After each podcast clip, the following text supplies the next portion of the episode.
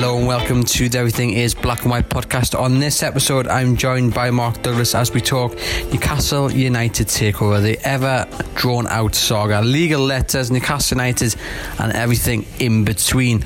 All that to come on the latest episode of the Everything is Black and White podcast. So, Mark, a busy few days for journalists covering Newcastle United, a busy few days for fans to keep on top of. We are recording this podcast on Friday, so the day before Newcastle face Chelsea. Um, so we don't know the result. We're hoping it's a win, but um, there will be an, an, after game podcast covering whatever happens on Saturday afternoon. Uh, so listen in to that. We're here to talk about the latest developments with the takeover, as well as Steve Bruce's comments on Miguel Almiron's agent. We'll kickstart Mark with that letter, with that statement rather from Newcastle United, which confirmed it started arbitration against the Premier League. When you read that statement, what was your initial thought? Um, I I felt it was uh, a continuation of the kind of the Newcastle's um, sort of taking the fight a little bit to the Premier League. Um, you know, they, they've obviously jumped on. Uh, it seems like social media posts that sort of claim to have some knowledge of what, where the Premier League are thinking, um, and obviously also based on the Newcastle United Fan Consortium uh, releasing um, the contents of a letter that was sent to them as well. Um, so Newcastle, you know, they, they've ignored plenty of things in the past, but they chose to they chose to, to, to go in on this one, and I think that's partly because um, they want to make it clear that they're still fighting for the takeover because I think all sides want to show to the Saudi PIF that this is still viable because you know let's be honest if they walk away and you know they might well do you know obviously they already have officially walked away they might sort of dismiss it and think that there's no point in in sort of hanging on if they don't feel there's any viable path to getting this takeover done so i think it's mike ashley's kind of sign to them that there's still something happening because he's desperate to sell it to, the Saudi PIF. You know, I know, I know in the past it's been kind of said, oh, well, he's not sure about Amanda Staveley now, but I just don't believe that. I think he's desperate for this deal. He knows this deal makes him a lot of money at a time when football clubs, you know, values will be, will be going going down. Um, I think there was that element to it. I also think cynically there's a little bit of PR as well to keep Newcastle fans on side. You know, we're not far away from the January transfer window. Um, there's been a, a, fair bit of dissatisfaction, I think, with, with how the teams perform this season, even though they're not they're not doing too badly. And I think it's maybe a little bit of that um, he's got people around him who who know how to manipulate the narrative, and I think there's a little bit of that as well to keep people's um, keep people's minds focused on the takeover. So probably two things there, but obviously I, I, I quite like it when these things happen because we've been banging on, haven't we, for months and months and months.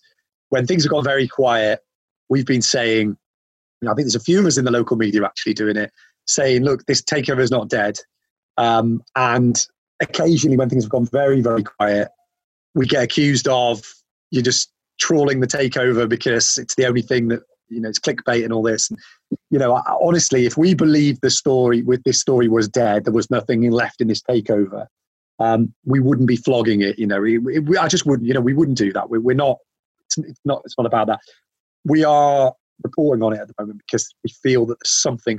There's still. I feel there's still another act play. I've said that since the start. You've said it. We, we, we've had so many of these conversations.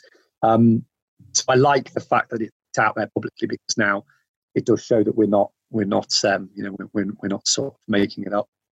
Do you think Nick DeMarco's influence is playing a little bit here because many people were a bit surprised by that statement. You know, it, it, was clear, it was precise, but it was it was a statement from Newcastle United, and a lot of people saying, well, they, they very rarely say anything at all, and on such a big matter as well it, I mean, it seemed a sensible thing to do to, to, to put it out there to confirm it, but not to go into detail.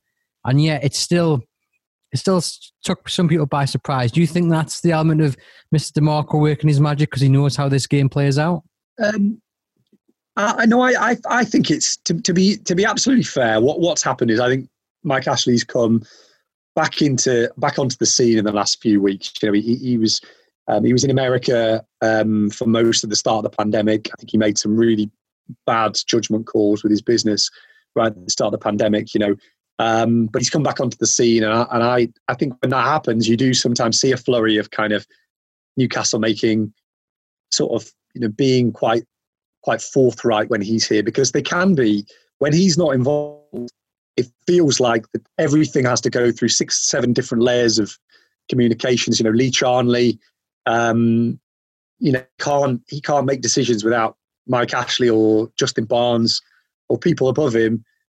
Um, you know, kind of giving them the okay. He can make certain decisions, but you wouldn't see Lee Charnley giving a statement as forthright as that um, without Mike Ashley, without Mike Ashley say so. So it's just simply that he's around. I think. Um, I don't know Nick, Nick DeMarco. I, I think you know, I, I think ran some quotes then we uh, by him this week, where, where from from podcasts that he's done, saying that most of his work's done confidentially, and and I think this is this is confidential. You know, I I, I think it's great to get it out um, but we don't actually know exactly where we exactly where we stand at the moment. So could he be having a say? I mean, he clearly is. You know, publicity is a key thing. I think that he it, it's a big modus operandi for him because it helps him to build a reputation. I mean, he's been hired by. It, won't. The fact that he he's got the Lionel Messi of sports law on his Twitter biography probably helps him get work from the likes of Mike Ashley. And Mike Ashley's a very lucrative client, isn't he? if he can win this one, if he can, if the takeover happens and he's played a part in it, um, it just further solidifies his legend. It's probably the biggest case in terms of what's at stake that he's ever worked on. He's worked on some really big ones, but this probably, in terms of you know, with Saudi element of it, with the amount of money at stake, Mike Ashley being one of the richest men in Britain. This is this, this is the biggest thing he's he's worked on. So I think if it if it if it does happen, then you might see him talking and making the most of it as well. So it wouldn't surprise me, but I, I think he's probably it's probably just as simple as Mike Ashley. You know, Mike Ashley likes chaos, doesn't he? He likes creating a bit of chaos. He will he will be he's relishing the fact that he's got a you know he's not getting hammered anymore. He's getting he's got a common enemy with the Newcastle fans, and it's the Premier League and everything. He he knows that everything he, he puts out there, it's kind of hammering the Premier League is is is making him popular, and he does want to be popular. You know, he's he's always kind of I feel he's always he's always wanted to be popular, and he's he's made the bad mistakes he made because he, he doesn't want to he doesn't want to um, he doesn't want to invest anything more in Newcastle financially or or emotionally. Um, you know, and, and that and that's probably where that's probably where he stands. And you know, on this one occasion, I think Newcastle fans do stand behind him. Now, obviously, we don't know what the arbitration is. We know it's about the dispute regarding the takeover. So this is more an, an assumption or kind of a little bit of guesswork. What's the end goal, do you think, for Mike Ashley, for Newcastle United? Is it a case that you think he's maybe seeing if he wins this, the takeover is going to go through? Or is it a case it knocks one obstacle down, but there's still a few to get over? Because, mm. You know, eh, we, we know that the, the Saudi side are still interested, but if they're sitting there waiting because there were, there were a few whispers, weren't there, a few months ago where it was kind of they'll come back only if they know 100% this will go through. Do you think Mike Ashley's hoping that he wins the court case and that is the case? Well, if he, it depends. I suppose, it, like we said, you know, because there's not a lot, lot we know about this. It, it will depend what the what the terms of the arbitration are. But it seems to me as if the terms of the arbitration are um, something along the lines of conduct of the Premier League. So this is me putting two and two together, but I believe that, that Mike Ashley thinks that because, well, because everybody you speak to around the consortium believes that the, they believe that two things. One, that um, commercial partners, so beIN Sports, have had an over um, an oversized influence on thinking, and secondly, they believe that the top six teams or top four teams in the Premier League have also exerted influence on the league. So whether that's true or not, the Premier League obviously denied that. Um, but that seems to be the, the, the belief of Mike Ashley and the, and the, consortium. So if that's the case, if they're going on that and they win on that point, then I would think that that probably then forces them to go back to do the owners and directors test again, or look at a different way of looking at the owners and directors tests, if you will. Um, it, it, still seems like you know, the, the, the point that they settled on was this one about the separation between Saudi state and the PIF. And if that's the case, then um, it have to be something around that to make any difference. Um, but I don't think it's going to. It, it's obviously he's not going to court to get the takeover through. It's the first stage of kind of releasing the logjam, if you will. But it could move really quickly after that because if the if they if he wins the arbitration, of course he could lose the arbitration. Um, but if they win the arbitration, then potentially um, it opens the door for you know the owners and directors test to begin again, and maybe to have a different look at it. Um, bear in mind, the Premier League always said that if they went to arbitration on the, on this point, even though they didn't agree that there was a separation there, if the arbitration found against them, they would accept that. So it, it's there. I mean, to me, it feels like again game playing around everything. Um, they're trying. There's all these different ways of trying to apply pressure to the Premier League, so politically, legally.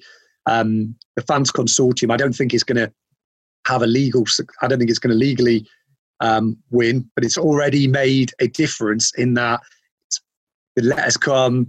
It's forced Newcastle to do this. So the PR side of it, I think, is is was something that they've they've they've got a little bit of that. Obviously, doesn't necessarily make any difference, but it's all about putting enough pressure on the Premier League for them to go back and revisit the decision. Um, and that probably, um, you know, that's been the strategy really from the start when, when this didn't happen. They felt obviously make a breakthrough, didn't they? Um, in September, uh, didn't happen, um, and now they're going for it again. You know, still feels a bit like a war of attrition to me. Um, yeah, that seems to be the idea is a pincer movement of pressure on the Premier League, and for them to then compromise and sort of start to start to talk and see if there is any way to kind of unblock this um, this this this uh, this logjam. The question though over the separation, and we've we've talked about it before, but it is an important one. And when the Crown Prince's picture is on the PIF's website, and it's you know under the guidance is is is the phrase, and it's a little pyramid of leadership, and he's at the top some would argue, and I kind of am on that kind of path, sort of, that it is quite hard to argue that they are separate. I mean, what would you say to, to those who, who make that point? Um, yeah, well, it's I mean that's obviously the point that the Premier League ended, ended up making, but the representations from the Saudi the Saudi court are that they've you know they've got uh, I think they came with a letter from the highest the highest um, body in Saudi Arabia, whether that was whether that was the the, the um, MBS himself, I'm not sure, but it, it probably wouldn't have been too far away from that, saying that there is a degree of separation there. So I suppose it just, it's not a society like a Western society. It's not, you know, it, it, it just doesn't work that way. So are you looking for a, tran- are you looking for transparency? Um, that, that maybe just doesn't exist in Saudi society at the moment. You, you, you probably are. I mean, I doubt that Mohammed you know Mohammed bin Salman is going to be involved in any way with Newcastle United when it when it comes. You know, you might see, you know, I'm sure for PR purposes, he, he might, you know, there might be some something might happen. Obviously, turned up at the Joshua Fury fight, yeah, the Joshua uh, Ruiz fight, sorry, in, in uh, this time last year, but but he wasn't involved. He wasn't involved in it. Um, I mean, look, we're dealing with, you know, God, um, it's way above my pay grade to know exactly what what what what the situation is. But I would say that, you know, how is it that how is it that they're allowed to um, invest in other things? It's not a relevant point to the point that you just made. But how, if, Mohammed bin Salman is the um, is the it, you can't take PIF away from Mohammed bin Salman, and he's got uh, an overarching influence on it. Then you know it, they'll never be able to. Um, they'll never ever be able to um, own a football club in, in England. But I think they're going to argue that, look, there is, you know, look, he's not involved. They would argue he's not involved. He's a titular head of the PIF. He's never involved. Um, he doesn't sit on the board. It's Yasser Al Rumayyan who is involved. Um, and that, and that's that's that. You know, basically they'll say, look, this this is a separate so- sovereign wealth fund that doesn't have anything to do with him. He might sit on the board. He might know, so he might sit sit as the head of it but that's that's more of a kind of like you know it, it, he's not involved day to day in the in the investment decisions. Um, so he wouldn't be involved in any way. He's not going to start. He's not going to sack Steve and, and appoint Mauricio Pochettino, is he? You know, it's it's that that's just not the case. So getting right into the devil of the detail, and this is what, this is what happened. But like I said last week, and I think you know, I just felt that if it wasn't that, it would have been something else with Premier League. They didn't feel like they wanted to get it done. I don't think the consortium always were as rigorous in the way that they approached it as they could have been. it was an assumption, I think, that it was going to get done, um, which obviously didn't happen.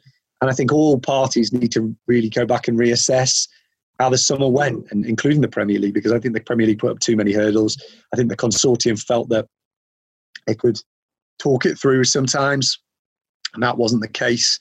Um, and maybe they just need to just need to realise that this is a deal that the public of Newcastle want, the buyer wants, the seller wants. Um, it, it, it just seems weird to me that it that it you know there's no compromise, no way that the two sides can sit around the table. Uh, you know, is there not a is there not a special you know could you not do something in terms of a special case in that if they do believe that the state are getting involved in Newcastle United, then there's a penalty clause and they, they relinquish control of the football club, something like I don't know. You know, it seems bizarre to me that this this is a deal that all parties want. You know, and I know we go through the human rights element, we talk that to death, um, but you know, I think it's pretty clear from the conversations that I have with Newcastle fans that everybody wants this deal to happen. You know, I, I, I have my reservations about human rights and things like that, obviously, but um, I want the deal to happen. Everybody wants the deal to happen. So it seems bizarre that there's no compromise that you could that you could come to at all. Um, and I suppose that's what keeping this alive is all, is all about. So what has to happen next? Do you think? What's your your gut telling you? And is it? I mean, is it optimistic for Newcastle fans to, to obviously see that statement from the club and to hear that the club are following through on their, you know, their threat of arbitration? Um, I think I think so. Yeah, I think uh, so. Arbitration comes next. You have to win that case, um, and then um, we, are assuming that it's Premier League arbitration. By the way, there is no there is no official statement yet. And probably a good thing that there isn't, because if anything leaks out from the Newcastle end, it potentially does put them in a tricky position. You know, as you can see from the um, from the uh, statement by Mike Ashley that, that or was you know, by Newcastle, but it was by Mike Ashley really. That, that it is, you know, confidentiality is is is king really, and and uh, Mike Ashley and Newcastle are trying to maintain as much of that as they can. They're pretty good at that. You know, there's a lot of occasions where they've maintained confidentiality where they didn't need to, um, but they they're, they're pretty good at that. And so I don't think we'll hear. You know, I don't think we'll hear too much more until until it's done. Um, there's a, there's a hope that it could be done before Christmas. Um, seems unlikely to me um, that the arbitration would happen before Christmas. Of course, you know, they could lose this. They could lose the arbitration, you know, and, and then and then it really, really leaves them with not too not too many places to go. But um, it, that that's the next step. And then I think probably it probably you know I I, I kind of in my head it, based on nothing really apropos of nothing. I've got kind of March as the deadline for something decisive to happen because um, I think you, if you're looking at it'll be almost January was when the story first broke, wasn't it? So we're almost coming up to a year of that. April was when they got into owners and directors. I think, you know, I, I, I sort of feel like if arbitration happens and they win, and they find a compromise, could you be under new owners by March? Potentially, but you know, I think probably I'm ahead of myself there. Um, there's still so many unknowns, um, but this has still got um, still got distance to run. Just a quick word on Richard Masters before we got into Miguel Almiron. Um, so on Friday, the chair of the uh, Department for Culture, Media and Sport, the committee that Richard Masters was in front of um, last week, and Newcastle United fans tuned in in the hope that takeover would be mentioned. It wasn't. Um, but the, the, chair, Julian Knight, has, has sent a letter. Um, I'll read a little snippet of it because it's quite interesting. We're disappointed that you have not yet come to an agreement that will ensure the survival of football clubs. We are beginning to doubt whether there is enough leadership to make that happen that's quite a strong um, a strong point to be making from the committee to Richard Masters. Uh, you know, many fans, Castle United fans, have looked upon that and they've kind of put it together with what happened at Newcastle and are questioning, mm-hmm.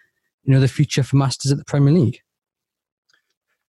Yeah, I mean, it, you know, obviously he's he's appointed by the Premier League, so um, the Premier clubs obviously all um, are the ones who ones who um, appointed him. So the, the, the, MPs don't have any any say over over whether he comes or goes or, or, or whatever. So his paymasters are the clubs, you know, which is which has been a bone of contention, hasn't it, for a lot of Newcastle fans because it's pretty clear that he's without the without the support of the top six, then he would be he wouldn't be in that job because they're the, they're the ones who they're the ones who hold hold him there. I mean, it's pretty damning stuff, isn't it? He's had a very torrid start to this to his um, to his time in the Premier League. Um, I remember speaking to the trust when he answered, and they said he was very forthright with them about about the Newcastle takeover. Um, obviously, they obviously answered a lot of questions. What, what I've never liked about about about this whole thing is how much secrecy there is around it. Um, and you know that that letter implies that you know the the, the, um, the people who people who scrutinise what they do also believe that the you know the Premier League need better procedures. And I think that's clear from the takeover. I mean, they've said it themselves that they need to do to do things differently. But hundred percent, you know, that was not handled well in the summer at all. Um, and you know, the bailout doesn't seem to be either. You know, it's it's ticking on now. Um, we're getting into the end of we're getting to the start of December. There's a lot of clubs lower down the pyramid in massive trouble, um, and the Premier League, if it can, has to reach a bail has has to reach some kind of agreement. But the fact that they can't again suggests that you know it needs better leadership structures. The Premier League needs needs more people involved. It's it's it's such a high profile organisation, um, you know, and it's possible to feel sorry for Richard Masters in a way because it because you know he's got a lot on his plate. Um, but you know, I think given the way that the, the takeover was was was mishandled, um, I don't think there'll be too many in, on Tyneside sort of feeling too sorry for him. Just a quick word then on the Bellagraph Nova group. Um, I mean, the, the, their attempt to buy Newcastle United really couldn't have gone much worse for them. I mean, you know, this just about sums up the takeover land, as I call it, kind of this fantasy world that a lot of people um, inhabit. A lot of people who, um, you know, there's, there's an awful lot of people out there who will tell you they're trying to buy a football club or they know somebody who's got the money to buy one. Um, you know, and in this case, that's exactly what's happened you know, what on earth they were thinking. They didn't never have the money. They never had the money in the first place to, to, to come in and buy Newcastle United. They deliberately, in my opinion, went in very low, 70 million less or, or 25 million less than the asking price. Um, because they knew that wasn't going to be, well, I don't know. It felt like they knew that, that was never going to happen. Got them a load of publicity. Um, but as it's turned out, publicity that hasn't worked particularly well for them because They've now they've uncovered a whole load of um, uh, uh, controversy, uh, and now it looks like one of the two cousins has actually left Singapore. His fellow cousins talking about betrayal. Um, you know, not heard anything from Michael Chopra since he was berating people who were saying it wasn't going to happen. Um, you know, just a mess from start to finish. The day it came out, it just didn't smell right at all. You know, the, and then they started talking about Shearer, Cristiano Ronaldo. You just felt like these people don't know what they're talking about. And, you know, it's, it, I mean, even three or four weeks ago, they were talking about we, are still in talk to buy it. And it was just like, just go away. It, it's nonsense, absolute nonsense. And, um, you know, I feel for, I feel for anybody who's got involved in that in, in, in, in good faith. But, you know, you can't buy a football club if you, if you haven't got the money.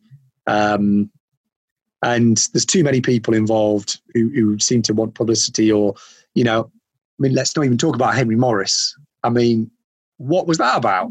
Um, just just nonsense isn't it? Bin zayed though you know our mates at bin zayed it looks like they're actually going to buy a football club. Um, but you know obviously didn't have the money to go and buy the Newcastle, buy newcastle united but who knows what these people get out of it? I mean why we've why we've kind of talked so much about saudi because it's clear that they have the money to buy the football club the first group, in my opinion, who actually do have the money to buy it. Um, Bin never did. Um, that story should have been, you know, should never have been as big a deal as it was. I don't think because it just wasn't clear that they were. Yeah, it was. It was fun for a day to speculate about it. I'm sure, but it, it was never realistic. Never, in my opinion, anyway, it was never realistic. On to Miggy Almiron then. Now, like we said, we are recording this before the Chelsea game. I mean, he's arrived back late on Thursday night anyway, so the chances of him starting, uh, they don't look very high. But you never know. He might do something magical and score a hat trick. Again, chances of that aren't very high either. But if he does, you know, maybe the conversation we'd be having now, or you, the conversation you'd be listening to, might be a bit different. However, let's talk about Almiron's future, Mark. We've spoken before about the position he's been playing and he's not effective, etc., etc. But the comments of his agent this week, you know, took that conversation to overdrive, and then Steve Bruce's reaction to those comments. Um, speaking to Lee Ryder, who was in the, the, the press conference on Friday, he said no one expected to be that feisty. Um, Steve Bruce's response, you know, calling the agent to Bob Agent and a, a, a very amateur unbelievable response from Bruce, who was clearly annoyed by the by the comments made by uh, Almiron's agent. Yeah, I'm really surprised actually that he's come out so strong. I mean, um, you know, it's the same agent that they dealt with in the first place. Um, although, you know, I, I, I understand that the uh, the deal was not very was not an easy one to do in the first place. There were a lot of fees and a lot of things you know, that were asked for in the first place. And obviously, it was Rafa Benitez who pushed that deal through, wanted it desperately. So Newcastle sort of went and did and did the deal in the end. I think they argued Daniel Campos down from quite a lot that he was asking. So maybe there is a bit of ill will from the club towards him still there. I, I'm not. I'm not sure. I, I, I wasn't under that impression. I think they know that. Um, we put it? How do we put it nicely? That some of the stuff around Almiron's probably come from Campos about him not being happy in the way that he's that he's playing. So there's obviously anger there. But you know, was it clever for Steve Bruce to do? Because you know these players, they don't. I mean, he's going to obviously he's going to talk to Miguel Almiron. I'm sure Almiron will sort of say to him, you know, oh well, uh, it nothing to do with me. My agent said it, but that's an agent who he's been with for a long time and has from Miguel Almiron's perspective, he's got him from out of the MLS into the Premier League, and he'll owe him a lot. It, there'll be a bond there between the two of them. You know, it's not. You know, we, we see it time and time again. It's like you know, Man United fans are sort of saying, "Well, what?" I can't remember who was actually who who was the agent of. Um, uh, who was it? It was the guy at Liverpool, wasn't it? He was whose agent was sort of coming out and saying all the time, like, I want, you know, he, has got to go. And, you know, you get all these agents and, and, and the manager says, well, why has the player got him? Why has the player got him? From the player's perspective, he's doing his job. He's promoting his client. He's talking about what, what he might do. And, you know, Steve Bruce has taken a big, in my opinion, quite a big, it's been a big call really to go after the agent like that because the player, you know, at the end of the day, Newcastle United are his current employers but is the agent the one who's kind of got him to this stage? Is there a bond there? You know, they've always looked pretty close when I've seen pictures of them. Um, maybe that, maybe that's not the case anymore. I'm not sure, but um, it was a strong, strong statement. I mean, obviously took the headlines from what they might have been, which is that last time out Newcastle were absolutely, you know, um, terrible. You know, it was it was the most supine performance I've ever seen um, well, not that I've ever seen because I've seen a few bad ones, but it was but it was bad, wasn't it? It was really bad against Southampton. But now we're all talking about Miguel Almiron. So I mean, a bit of a risk, I think, from from Bruce. Um, they've got him under a long term contract, so I never felt like you know the, the agent can talk all he wants about trying to about him going, but Atletico Madrid aren't going to buy him. I don't think Inter Milan are necessarily going to go in and buy him as, as well. I think the agents made it been foolish because he's talked about clubs that I don't think are going to go and buy Miguel Almiron. And um, I don't think there's a massive market for Miguel Almiron, if I'm being honest, in January and, and even beyond, unless he starts really stepping up. I, I think Bruce has probably taken the calculated gamble that look, there isn't a lot of people coming in for you at the price that we would ask. So just get on with it, kind of thing. And and, and Campos has probably not realised that. He's probably, you know, probably sees Al, uh, um, Almiron as being um, the biggest the biggest client that he's got and a big name in Paraguay. But you know, okay, he played well against Argentina the other day, but there'll be a lot of Premier League. You know, the Premier League scouting departments will be really clear on Almiron. Good player, but he doesn't score enough goals. Doesn't have enough of an impact in games to be a Man United, Man City, Arsenal, Liverpool player. You know, he's not at that level. So where does he go? Because you know, maybe abroad, like you say, but I don't know whether he's noticed Daniel Campos, but La Liga clubs have been selling players and cutting wages. Um, same with Serie A. It's really only the Premier League where the money um, the money is still being spent. So I think he's you know I think he's he's made a big mistake. But then again, as Bruce you know gone in quite hard and called him too Bob amateurish, it's like it's not you know it's not going I, I think it's a strong, strong statement, and um, it might probably won't be forgotten if um, if somebody does come in for him and if they're looking for a, you know to negotiate a new contract. But Pete Bruce obviously thought, well, I can't have this, and he's a strong character, Bruce. You know, you'll see him, you see him with journalists sometimes, really going back. I mean, he's not somebody you'd want to cross particularly, particularly um, uh, quickly, but um, yeah, strange all around. Why Campos has said it, I don't know.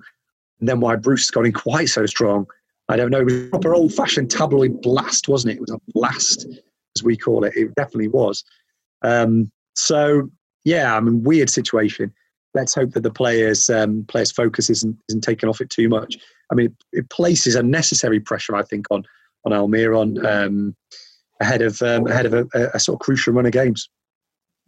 Now, last time you were on the podcast, Mark, you mentioned Benitez, and I asked you about Derby, and you said, you know, no, you don't think you go there. Come back under a, under new one as in a shot, and then he went on to BBC Five Live and pretty much said just that. So he must have been listening to you, I think. What did you make of his comments? Because he was directly asked about Newcastle, um, and he didn't rule out a possible return. He mentioned the takeover and the potential that the club has under new owners. And some people might say, well, I don't believe in uh, coincidences, considering you've got the legal proceedings with Newcastle confirming that. You've got the Saudis then coming out and or briefing and saying, you know, we're still interested. And then you have Benitez going on the radio and saying, hmm, you never know what the future holds, kind of thing. Um, yeah. Do you believe in coincidences? Um, no, I, just, I, don't, I don't think it had anything to do with with what happened. Um, I think he was just. I think Rafa Benitez is is smart, knows that he needs to keep his profile high while he's in China at the moment. You know, he said, you know, I think the noises that he's made over the years, uh, over the year and a bit that he's been in China, have increasingly, I think, made it clear that he sees his future in England. His family are all here. Advertising his availability to clubs by doing those kind of interviews is is smart from from Benitez's point of view. He's always a good interview. Um, go back a few memories, listening to him talk about um, things in, in China and, and beyond. Um, and I think you know you, you've got to say he's he's he's clever, kind of dangling that possibility. You know, he he would come back. I said he would come back in a shot. Um, when I spoke to people in the summer uh, about it, it, people, you know, that the people involved in the consortium are close to Benitez, and they were saying it's not as a non-starter because he's got a big contract at at, um, at uh, Dalian Pro, and he, he, won't come back yet. You know, it wouldn't be it wouldn't be something we'd look at. And they were talking about potentially Bruce Bruce being given a bit of a chance. Um, so yeah, I, I, I, he wouldn't come back to Derby because it's not a big enough job for him. Um, and I think that he would probably wait for a kind of Southampton, Newcastle, um, something along those lines to come back to. You know, he knows he's probably got no chance in the top four at the moment because they're all, they've all got jobs, but he, he would he would maybe think about an Arsenal or somebody like that. So um, yeah, I mean, no, I, don't think it had anything to do with, with the takeover. It says he's not he's not been given a you know. Look, let's put it this way: the people involved in the consortium, he would know if it was going to happen. So I can see why people, I can see why people think that. But by the same token, um, I don't think he he know he's mentioned it because he knows it's going to happen anytime soon. Let's put it that way. Well, there we have it, Mark. Thanks for sharing your insight. Um, like we see, we've recorded this before the Chelsea game, so if you scroll down in the podcast channel, you'll see the post-game Chelsea podcast. There's also a podcast from Lee Ryder discussing uh, that legal challenge from Newcastle and much, much more. In the meantime, keep safe and thank you very much for tuning in.